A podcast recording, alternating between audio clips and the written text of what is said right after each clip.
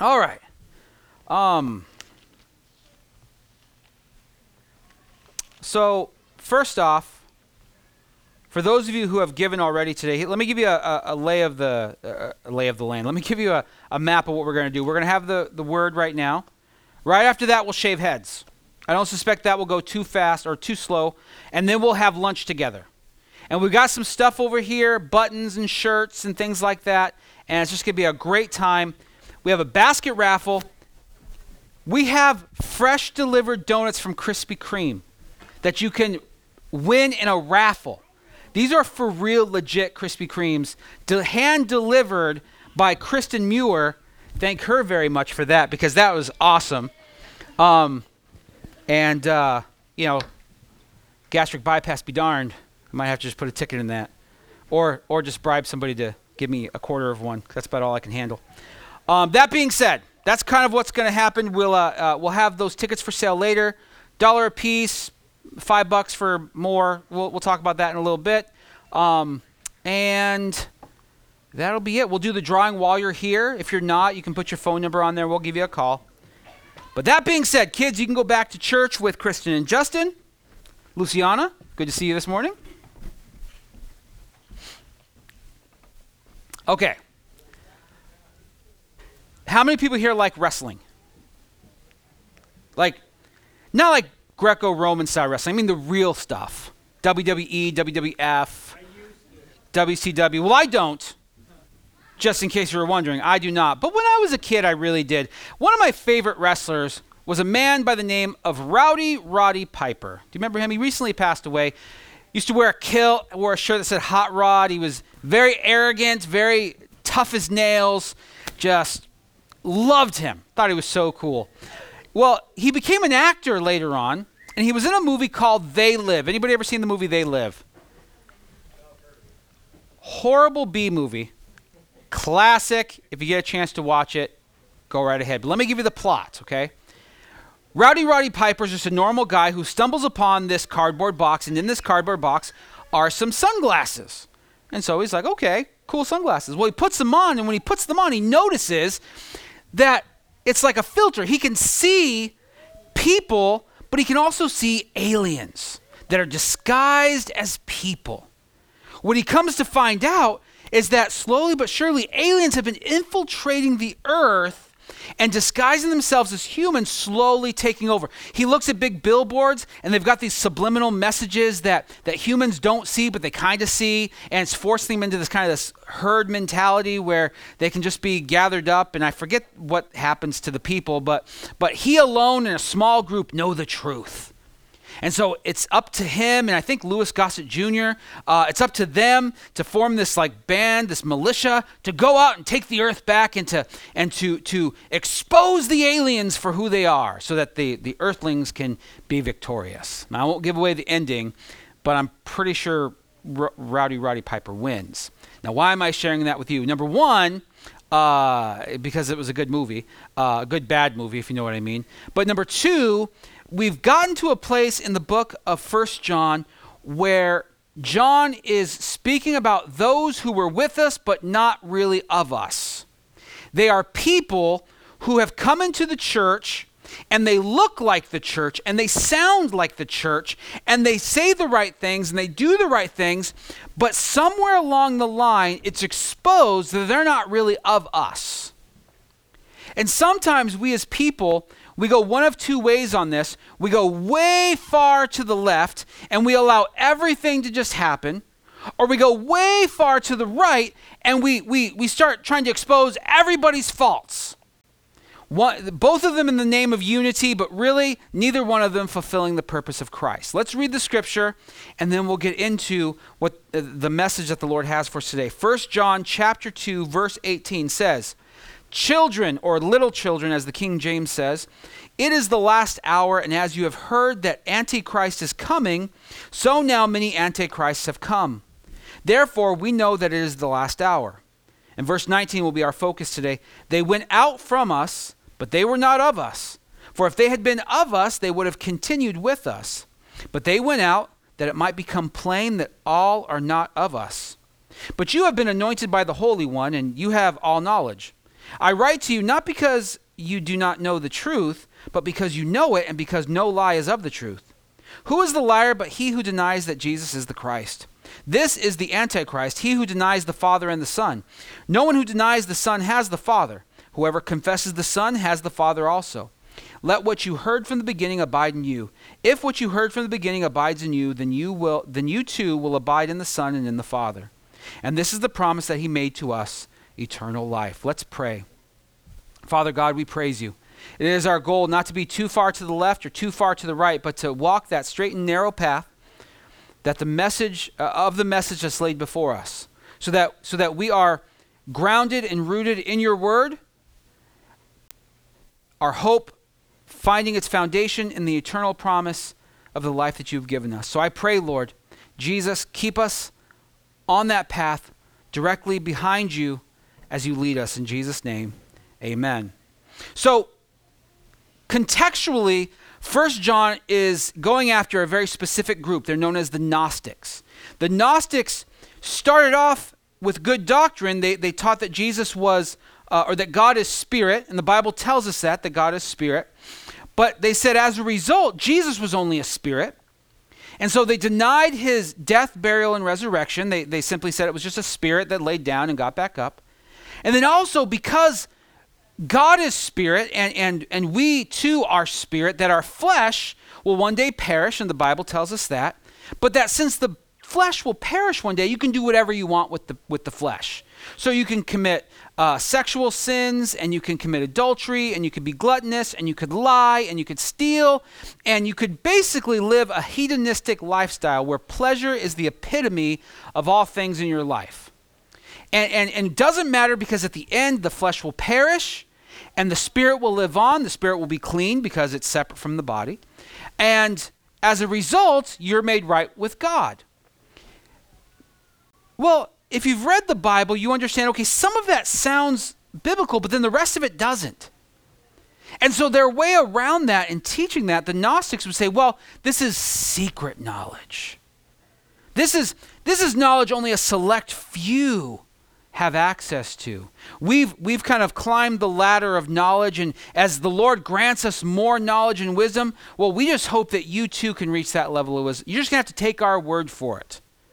And if you've ever watched anything about religious history, anytime anybody says, just take our word for it, it ends very badly. Sometimes it ends with you going to places like Guyana and drinking Kool Aid and dying in mass suicide because you just took somebody's word for it rather than reading the word for yourself. And the Gnostics were, they were going in there and they were infiltrating and they were taking people out of the church and then eventually leaving. And John's addressing all of this because the question is, well, well were they Christians and then they turned away from Christianity and they and they renounced sort of their salvation or or are they still Christians or or or is there a third option that we haven't explored yet?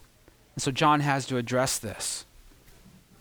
We as Christians, we we are busy holding doctrine up to the light of Scripture. What that means is when there's a new teaching that comes out, or, or something that's uh, a fad, or something that's very popular, it might be good, but we must hold it up against the scriptures. If somebody writes a book and it sells a million copies, okay, lots of things have sold millions of copies. The Spice Girls sold millions of albums, and their music is basically sugar. So it doesn't mean that there's quality behind it, it just means that people got caught up in a phenomena.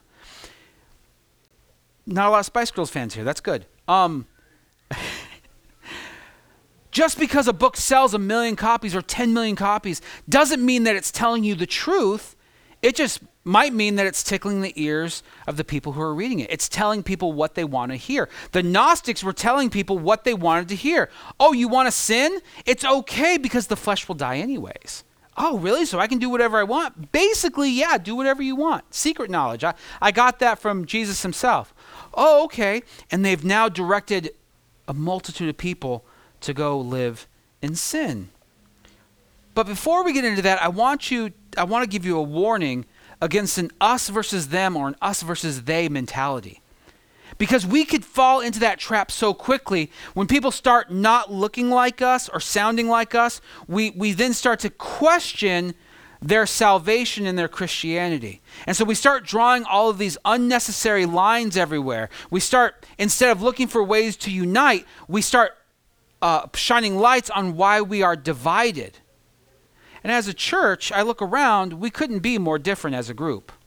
Um, well, we all look white. I mean, that's pretty much that's we got that going on, you know, collectively. But other than that, I mean, we're male and female. We're older and younger. We're we're athletic or we're we're we're more intellectual or we're emotional or we're we're uh, you know black and white. We're just we're into NASCAR. We're into football. We're into this TV show, that TV show. We're all different. We come from different backgrounds: blue collar, white collar. You know, uh, work with your hands, work with your mind. I mean, we're all different, and that's okay we as Christians, we're called to unity, but not uniformity. This is why we all don't dress the same on a Sunday morning. It's why we don't sing the same songs as every other church on a Sunday morning. It's why uh, we express ourselves freely on a Sunday morning. Some of us raise our hands, some of us just kind of quietly contemplate the music. It's why uh, our messages, um, honestly, a little more freeform. Some folks follow a very strict script throughout, throughout their whole year. And, and, and we do not do that. We might have a sermon series like we have now, and that's sort of our roadmap for the next few months. Um, but at any given time, the Holy Spirit can give us a message, and, and we might need to hear that more than some plan we have. And so, when it comes to division, we have to be careful what we're dividing over. Style of worship, or style of dress, or what time or day we worship, or how loud or quiet we are or or or you know what what we do in our free time these are not things that we should divide over if those things aren't sinful well you know you're you're a you collect antiques and I shoot heroin. We're just different. No, no, no, no. One of those is very sinful, the other one's collecting antiques. That is where division must happen, meaning meaning we have to separate good from bad or good from evil. You know, you collect antiques. I like to collect, you know, uh, sports memorabilia. Okay, two different things, neither one good nor bad. We're different in that way. I like heavy metal music. I like folk music. Well, good for both of you. There's actually a genre of folk metal you guys can both come together on. I think that's a good thing. Neither one of those should look at each other and say, I'm more spiritual or more uh, s- saved than you are. But when but when it comes to false teaching, this is where we have to be very careful. We have to be careful that we aren't going around calling everyone a heretic and a blasphemer, but we cannot be afraid to call out false doctrine and false teaching as well. We live in a culture now where uh, some of the best selling Christian books in our nation are filled with, with good sayings, good cliches, motivational ideas but they're drawing people away from Jesus. I could care less about your motivation if you do not know Jesus Christ as your Lord and Savior. Well, Tony, I just want to feel better about myself. Well, I want you to know Jesus. And I guarantee you, if you know him, you will start to feel better about yourself. Well, my self esteem's so low. Well, okay, well, get to know Jesus and watch what he'll do to your self esteem. He'll start to make you realize, hey, I'm not that great, but that's okay because he's really great. And so I can put my faith and hope in Him, and that makes me feel a lot better. That makes me filled with a lot more hope than everything else that this world has to offer. And so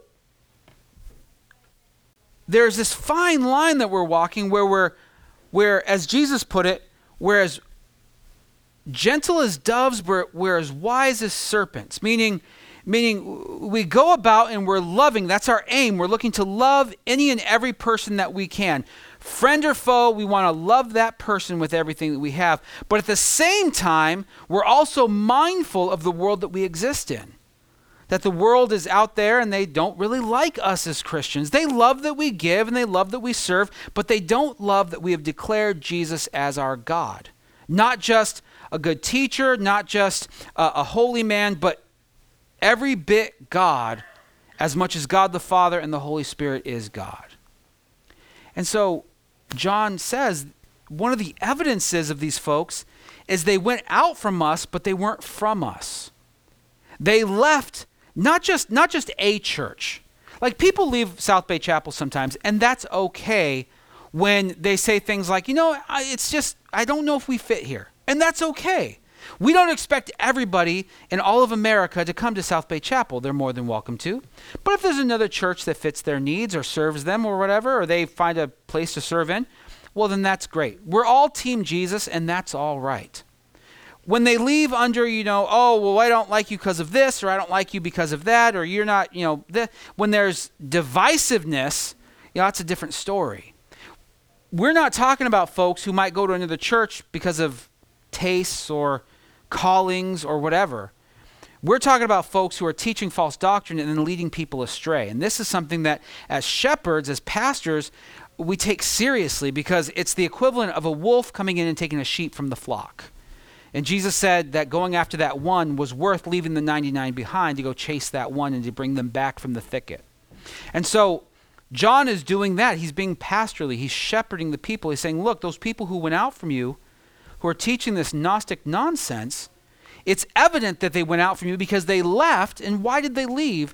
Because at some point somebody stood up and said, Hey, that's not what the word says. And John himself confirms that John, being an apostle of Jesus, one who walked with Christ, one who lived to the ripe old age of, of, of his mid to late 90s, and not through lack of trying, he, they attempted to martyr him for his faith, but he just wouldn't die. They exile into the Isle of Patmos, where, where Jesus gives him the book of Revelation. And, and John comes back, writes this letter to the church, and says, Look, that teaching that you're hearing, that's not the teaching that Jesus brought. Hebrews chapter 13, I believe it is, and I could be wrong, but it says that Jesus is the same yesterday, today, and forever. The writer of Hebrews says, Look, when you go to the Word of God, when you go to a teaching, look for the consistency, not just in the last five minutes or the last five years, but for the last 2,000 years and all of the canon of Scripture. Jesus is the same yesterday, today, and forever. And when you hear something contrary to what the Word of God says about Jesus, you can be sure that that's not Jesus. Well, I think Jesus wants, me to be, wants me to be rich, or I think Jesus wants me to be poor. Well, let's go to the Word. Let's see. Jesus seemed to be poor, but yet he never had need of anything. I'm going to say it's right down the middle somehow. Well, I think, I think Jesus was a good teacher, but I don't think he was God. Well, he himself tells the, the Pharisees when they're trying him on the night of his crucifixion, when they say, Are you the Son of God? He says, It is as you say. And that's just one time where Jesus confirms that he indeed is the Son of God. He also points to the fact that he does these like outrageous miracles. You know, things like bringing people back from the dead and healing the sick and, and giving sight to the blind and giving hearing to the deaf. He points to those things and says, Look, that's your evidence of who I am. Going back to, to unity versus uniformity, for a really good lesson on that, I mean, just look at the, the disciples. These are 12 men who couldn't be more different. I mean, they had some similarities. Some were fishermen, but some were tax collectors. This would be some were blue collar, some were white collar. One of them was a zealot. That means he was very politically active. It means he was, he was. Uh, remember the whole Occupy Wall Street thing that we had a few years back? Well, he'd be at the head of that. He was looking to take down the Roman government. He was a, he was a religious and political zealot. There was men like Peter who seemed to be very strong voice, but always said the wrong thing. Or, or he always vacillate between being very strong and then being very weak. Paul's got to call him out in the letter of the Gal- to the Galatians. He says, Look, Peter, you act one way before the Jews and you act another way before the Gentiles. You're hanging out with the Gentiles, Jews come around, you try to, like, oh, I wasn't with those guys. I was just asking for directions. We weren't really talking about anything. And Paul's got to call him out on that. You know, look at somebody like Paul. Paul was Paul was a man who, who was going around and he was killing the church, and then Jesus changes him, and now he's the, the biggest proponent for the church. We're not all going to be the same, and that's okay. But we must be united on Jesus. Nothing else may bind us how we dress, how we talk, how we congregate, but, but if we are all focused on Jesus and the truth of Him, this is our goal. This is who we hope to be. Now, when it comes to being a Christian, that's, that's our next big question. Well, then what does it mean to be a Christian? What does that look like? What are the qualifications? Is there a list or is there criteria? Everybody, anybody here ever have the joy of working at McDonald's? Just me. Okay. Oh, my wife did too. We're alumni. I worked there for a very, very long two months. Hated it. Um, Sarah lasted a lot longer than I did. I did not care for it. Here's why. They'd be like, okay, go to work. And I'd stand in front of a grill and go, do you want more burgers or is this enough? Just make burgers. But how many do you want? Do you want 10, 20, 30? Do you want 100? Like, how many do you want right now? Just make burgers. Okay, I'll, I'll just make burgers. That's too many burgers. Uh, I asked you. Tell me how many you want. Okay, fine. I'll go to the fries. I'll go to the fries. How many fries do you want? Just make. Can you just give me some boundaries and parameters to know what you expect of me in this moment? You're paying me six bucks an hour. Can you just give me a little bit here? This was a different time. They pay a lot more now, I guess. But I did not like that at all. I wanted more structure. I wanted to know the details. How could you anticipate how much you need right now? I don't want to make too much food. I don't want to make too little food. I don't care if I didn't pay for it. I don't want to be wasteful. Just show me. How many apple pies? I remember there was an incident with the apple pies. Make some apple pies. How many? Just make apple pies. Like, just tell me six. Just make, the machine only holds six. Okay, I'll fill up the machine. And I, if I remember correctly, I don't know if I was right on that. My point is this I didn't like that job because I didn't know what was expected. I didn't know the details about what they all required of me. And I thought for an organization that's got, you know, 5,000 billion stores throughout the world, they'd have a little more structure than that. When it comes to being a Christian, the details matter. Because there's a lot of folks, especially in our country, who, who think that they're Christians, but they're not. Not because I don't say that they are, but because they don't meet the biblical criteria for what it means to be a Christian. They might think going to church makes them a Christian. It does not. They might think praying makes them a Christian. It does not. It might they might think that giving makes them a Christian. It does not. They might think they're American, so they're Christian. That doesn't make you Christian. My parents went to church. My grandparents served in the church. That doesn't make you a Christian. So what does it mean to be a Christian? Let me write, let me read to you what Paul says in the book of Romans chapter 10. Verse 5 says, For Moses writes about the righteousness that is based on the law, that the person who does the commandments shall live by them. And so Paul goes back to the Old Testament and says, Look, he starts off, what we're, what we're in need of is the righteousness so that we pass sort of that litmus test of the Lord. Isaiah chapter, I think it's 52 or 55, I can never remember, says that we, our, our rags, our, our righteous, our self righteousness hangs on us like filthy rags. So when we go to God, I gave so much, I served so much, I, I went to church this many times. Rags. The righteousness that we need to stand before God is not found in ourselves or what we can do. And for some of you, that's frustrating because you just want to you want something tangible. You just want to do something that confirms that you're a Christian. And the word will just confound you and say it's not in something that you do physically. Verse 6 says, But the righteous is based on faith says, Do not say in your heart, Who will ascend into heaven, that is, bring Christ down, or who will descend into the abyss, that is, to bring Christ up from the dead. What does it say? The word is near you, in your mouth and in your heart. That is the word of faith that we proclaim. Because if you confess with your mouth that Jesus is Lord and believe in your heart that God raised him from the dead, you will be saved. For with the heart one believes and is justified, and with the mouth one confesses and is saved. For the scripture says, Everyone who believes in him will not be put to shame. For there is no distinction between Jew and Greek, for the same Lord is Lord of all, bestowing his riches on all who call on him. For everyone who calls on the name of the Lord will be saved. In just a few short verses, Paul outlines the criteria of what it means to be a Christian or what the qualifications of being a Christian. It's not in how much you serve, it's not in how much you give, it's not in how much you love, it's not in how many times you go to church or what direction you face when you pray. You ever seen a, a, a prayer shawl? I think prayer shawls are, are a beautiful thing. You put them over your head and you pray, but there's no criteria in the word that says you have to do it that way to please God. And so what does Paul say? Paul says, look, if you believe in your heart and if you confess with your mouth, he covers both the heart and the mind all in one fell swoop. If you believe that he is Lord and if you confess with your mouth that he's the Son of God raised from the dead, then you are saved. There is no work you can do, there is no amount you can give, there's no number of days you can attend church that will make you any more loved than if you come to the Lord in faith saying that you are my God. I believe that you are the Son of God, raised from the dead, died for my sins, and I am now standing in your righteousness, not my own. This is the epitome of what it means to be a Christian. From there, the Bible speaks of how now, in that place, we're called to good works.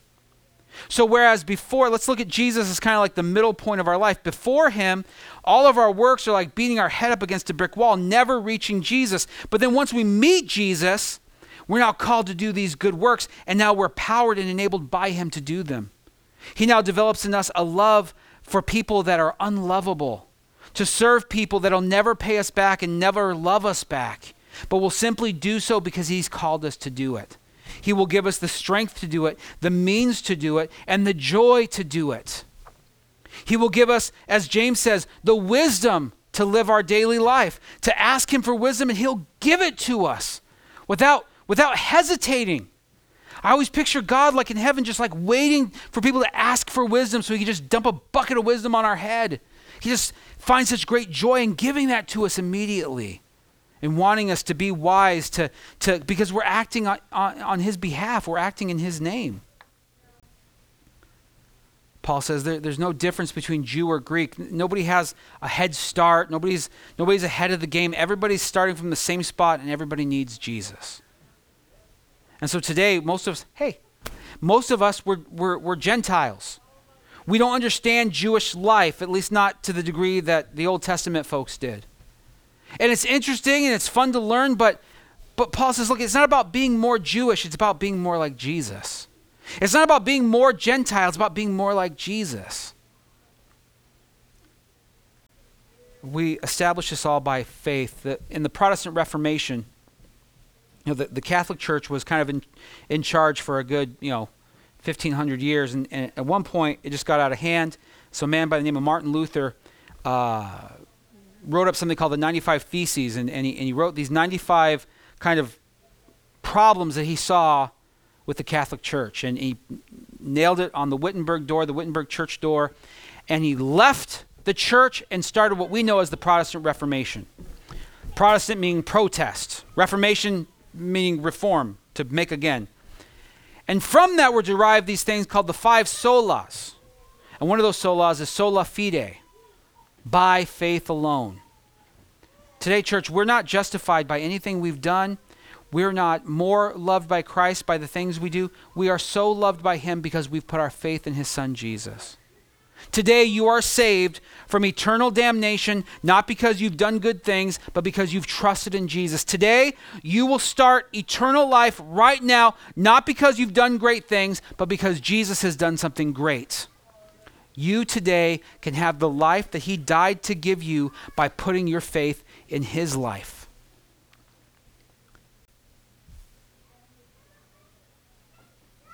John says that those who left, they weren't Christians who abandoned the faith. They were, huh?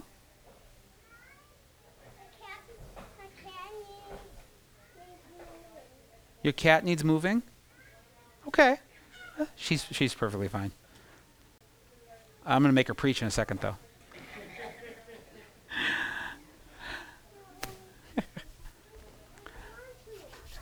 All right. Where was I? Let me go back to my notes. Cute kids, cute kids and, and sermons go hand in hand. Oh, yeah. So he says, look, they went out from us because they were never really of us. A really good example of that is Judas. You got 11 disciples, they're all faithful. I mean, they all abandoned Jesus at one point, but they don't turn him in. They don't betray him. They don't come back and try to kiss him on the cheek to identify who he is to the Roman authorities or to the, you know, the spiritual authorities of the time. Judas was never really part of the group. Peter pointed out he used to steal from the treasury. He was he was kind of skimming off the top and you know saving that for himself. Jesus called him, he followed Jesus, and then he left Jesus because he never really was of Jesus. Not everybody who leaves South Bay Chapel is not of Christianity. They'll leave, and that's okay. But there are going to be some folks who will leave over division of doctrine, and we will always side with what the Word of God says. And if the Word of God says one thing and somebody else preaches another, thank you, kind sir. Have a good day, but we're going to stay on this side of the line because this is what the Word of God says. And you have all the right that you have uh, in this country to go and serve and to love and to teach that thing, but you cannot do so here because that is not the truth of Jesus. In verse 24, John says, Let what you heard from the beginning abide in you. If what you heard from the beginning abides in you, then you too will abide in the Son and in the Father. See, John, he makes things so complicated by making things so easy.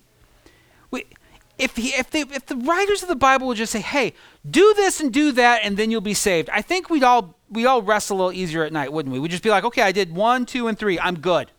I can go about my day. You know, I can, I can, I repented of my sin. I, I, I did a good deed for the day, and I paid it forward. I, I did all these things. I'm good now. You know, I said my prayer. I faced this direction. It was five minutes long, ten minutes long, fifteen. Minutes, and okay, my checklist is done. But instead of giving us a checklist, John says, "Look, what did you hear at the beginning? What, what was the first thing? What was the thing that opened your eyes to Jesus?" What was the thing that got you to that place of Romans 10 where you confessed with your mouth and believed in your heart? That's the thing that you should be remembering. John is referring back to specifically what he taught them about Jesus. Remember him being a disciple, walking with Jesus, being the disciple whom Jesus loved, leaning on him at the Last Supper. I mean, John had the first row seat to a lot of stuff that a lot of other people didn't. He was one of the big three Peter, James, and John. When you hear those names in the New Testament, this is the John that they're referring to. He was there at the Mount of Transfiguration. He went to the Garden of Gethsemane with Jesus. And he was there the day when Jesus was crucified, took care of Jesus' mother. He says, Look, we're not coming to teach you something different. And, and Paul will have to address the same thing in the letters that he wrote. You know, he says, Paul even says, if I come preaching to you something else other than the gospel, even if I claim the angels told me it, don't believe me. Remember what I told you from the beginning. Remember the consistency of the word. Remember the consistency of what we've told you.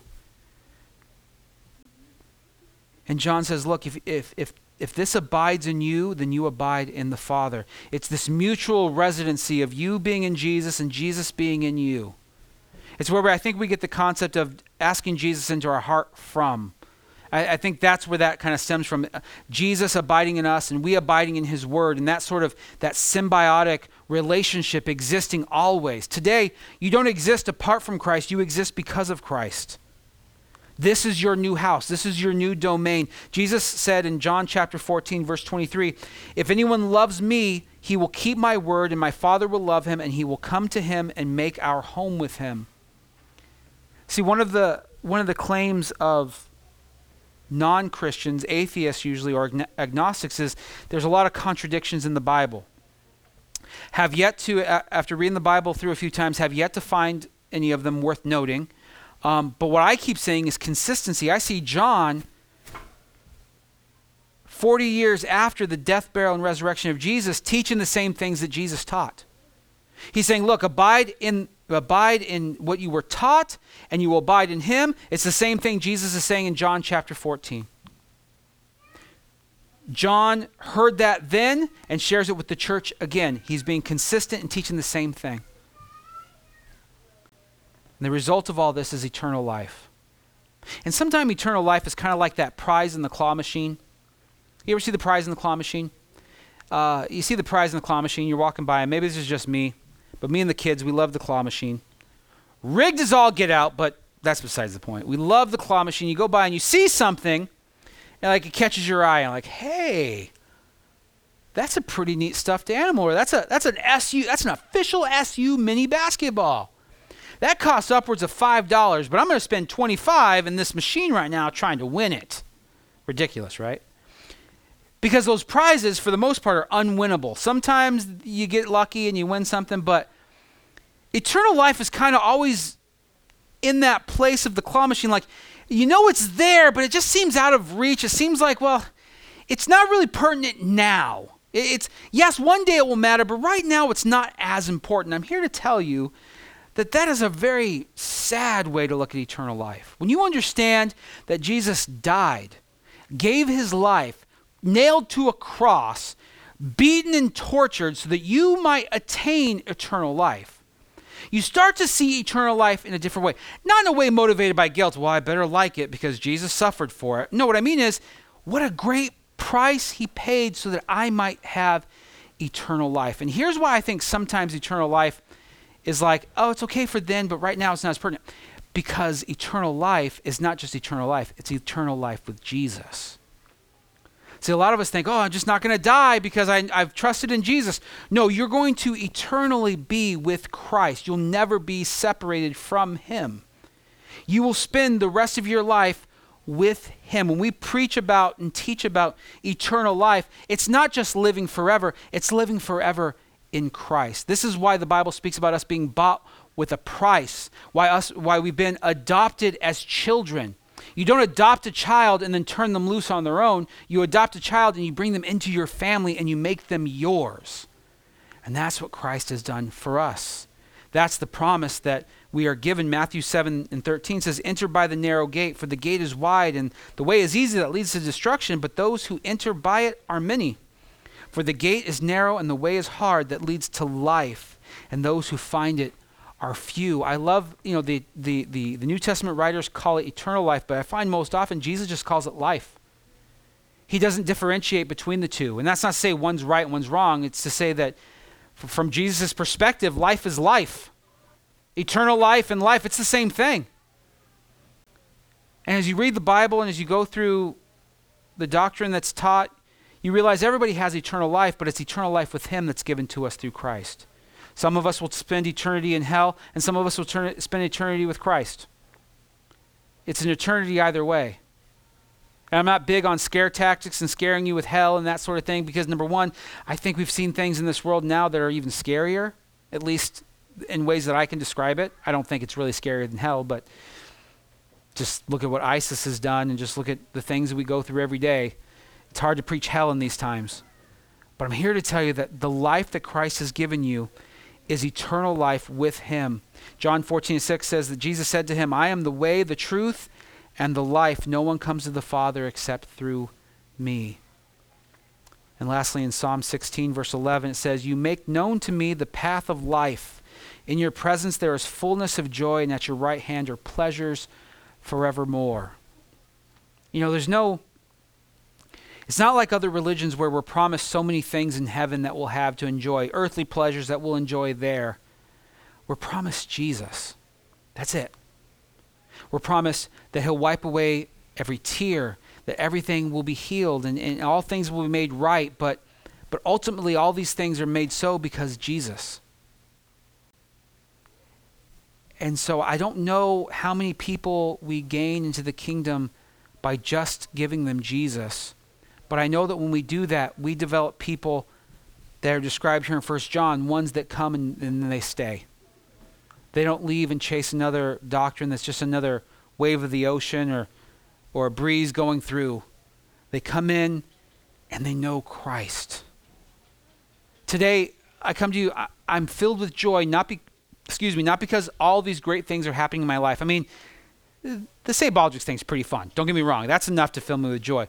But my joy always must be rooted in Christ and who he is and how he has made me. If my joy is in anything else, anything else can go away. Your car, your house, your family, your kids, they can all be taken away in the blink of an eye. If you read a story like Job, you realize it can happen sooner than you think.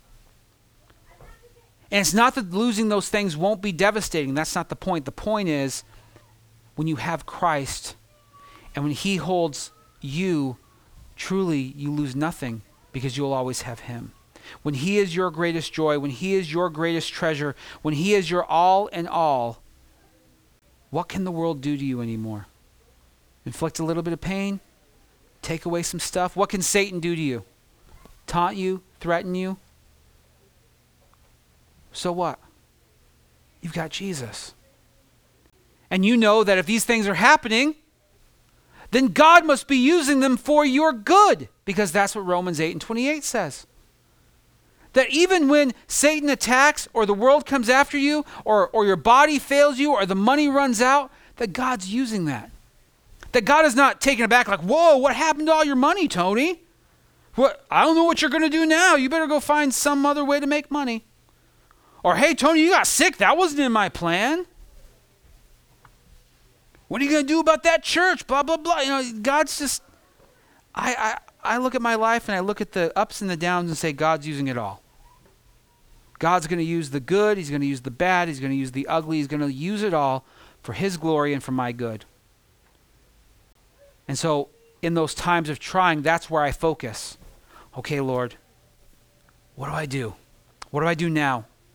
This is happening. This is the affliction I'm going through. This is the this is the trial that I'm in, you know, paint it all up, make it sound Christian. But honestly, Lord, this hurts and I don't like it. How do I get it to end? That's usually what I'm saying. And what I'm finding is that he's using those things to make me stronger, to refine me, and to make me more like him. Because when he says that that path is narrow and that gate is narrow, he's not kidding. When the way of destruction is easy, he says, isn't it so easy to sin? I mean, maybe now you've got maybe some guilt or conviction in there, but I mean, it's just easy. You just you drive down the street and just stop somewhere and sin. Good stuff, bad stuff doesn't matter. I'm not even talking about like porn or alcohol. I'm talking about just like let's just go blow all your money on a bunch of stuff to make you feel good for 30 minutes. I'm just talking about flirting with the cashier a little bit because it makes you feel attractive again.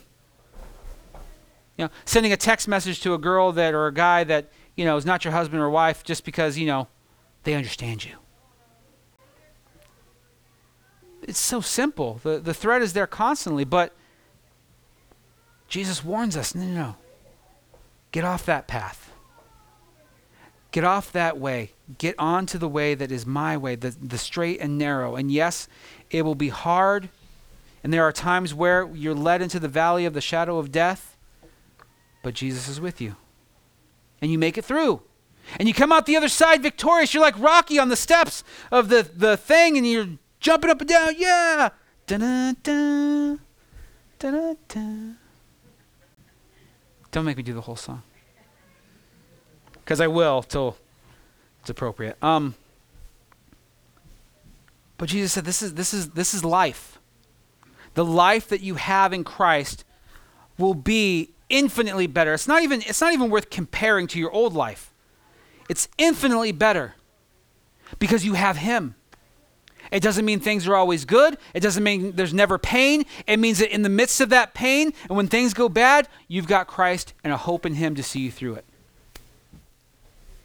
All this because of what Jesus did on the cross. All of this available to us because Jesus took our punishment for us. All of this available because He gave His life. He said He lays it down for His sheep and He took it back up again. And so, how do you respond? Again, I go back to my McDonald's example. There's, an, there's a response that's required from this. The, the saddest thing that I will ever hear is that I relayed a lot of good information, but I never delivered the message that the Lord wanted you guys to hear on Sunday mornings. I believe the message we need to hear today is that we are all different. That's okay. But more than that, we must be united on what the truth is. And the truth is found in the Word and nowhere else.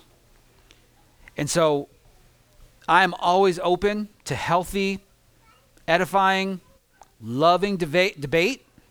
Hey, Pastor Tony, I want to talk to you about this. Sure, let's talk about it. Let's talk it up. Let's do it. Let's go get coffee. Let's drink coffee while we talk about it. Because honestly, there are a few things as fun as, as that in my life, really. It's just, I love it. Um, so don't, do not hear, never question the authority of the pastors of South Bay Chapel. That is not what we are preaching or teaching at all. All of us, all the pastors here, me, Pastor Mike, Pastor Ben, we are, we are all open to, to talk to you about what the Word of God says. And we will respect you, and we just ask for that in return. But all of this demands a response. How will you respond today? Have you given your life to Jesus? Have you trust have you confessed with your mouth and believed in your heart? This is the the only real requirement that there is. And someone will say, well, you know, you got to tell them not to do this or not to do that. No, no, no. Jesus is going to do that with you. Well, I, can I can I keep sinning? No, Jesus will tell you really quick stop doing this or stop doing that. And if he doesn't tell you to stop, then you must be okay with it. But I would run it by him first. Well, do I have to stop drinking? I don't know. Are you a drunk? You know, if you drink one glass of wine every six months, I'm guessing the word kind of confirms that that's okay. But if you have to drink, have a drink, a, you have to have a glass of wine before you go to church, and and before you you know have a meal and before you watch a TV show and after you watch a TV show and you know it's turning into more like a bottle or two I mean then maybe you have a problem. You know maybe well should I stop smoking? I don't know. Could you give it up for a month and not die? I mean I haven't known a, a person who smoked who could do that. It's not really one of those things you just put down and take back up. Well do I have to give up this? Do I have to give up that? I don't know. Is it got claws in your heart does it sit in the place of where Jesus is supposed to be? Well, then maybe there's a problem. If I if I said, "Hey, give up give up alcohol right now for a month," could you do that and not even flinch? I, I could do that, and I'm not bragging. I just I don't really care for alcohol, so it doesn't really bother me. Like if you said, "Hey, Tony, you better not drink alcohol," I'd be like, "Okay, I'll, I'll I'll try. It'll be really hard, but whatever." That's not my thing. If you said, "Tony, don't eat donuts for a month," I'd be like, "Oh." Oh, you got me there. Oh my gosh.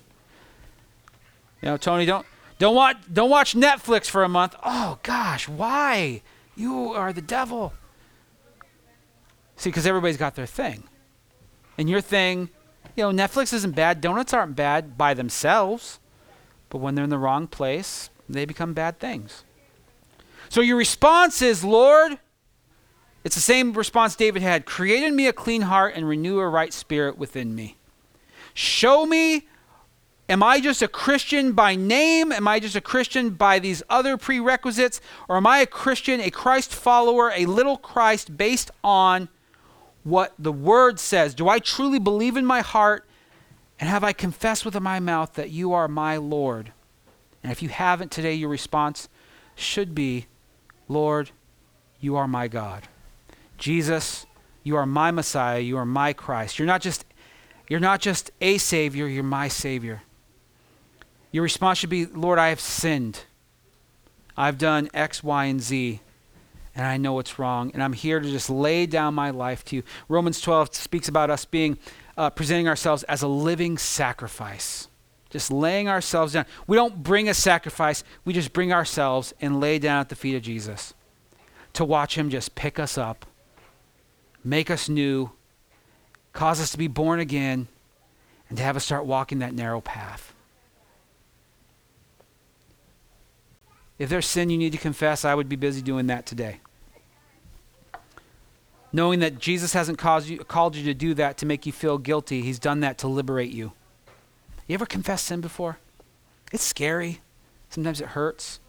But you do it, and it's like the weight of the world's been taken off your shoulders. You're like, oh that burden, that that darkness, that that heaviness is just lifted off of me, and, and, I, and I still have to make things right, and I don't know what's going to happen, but it's been exposed by the light of Jesus Christ. so, church, if that's what you need to do today, confess to the Lord the things that you've done. Confess that He is your Lord and your Savior. And Paul says, No one who calls on the name of the Lord will be put to shame. That means if you do this, you will not end up one day before Christ and He won't be like, who's this? You'll find him one day, and like the prodigal coming home, he will wrap his arms around you, welcoming you home to the continuation of the eternal life that he gave you on the day where you confessed him. So let's stand. I figure the more I preach, the more time I have before I shave my head. but I want to pray with you. I want to encourage you to read your word, Go home tonight. Don't just let these things kind of fall out of your head as you go out, but go back to the Word and question and ask the Lord and pray that He would lead you through this. Lord, we praise you. And Lord, there is, there is so much to be said in such a short amount of time, but Lord, I'm praying today for each and every person here today that if we've come to a place where you've challenged us in our faith, whether we truly are Christian, if we truly are following you as you have prescribed in your word, Lord, then I'm praying that you would lead us not just to that point, but lead us to where we do confess with our mouths and believe in our hearts.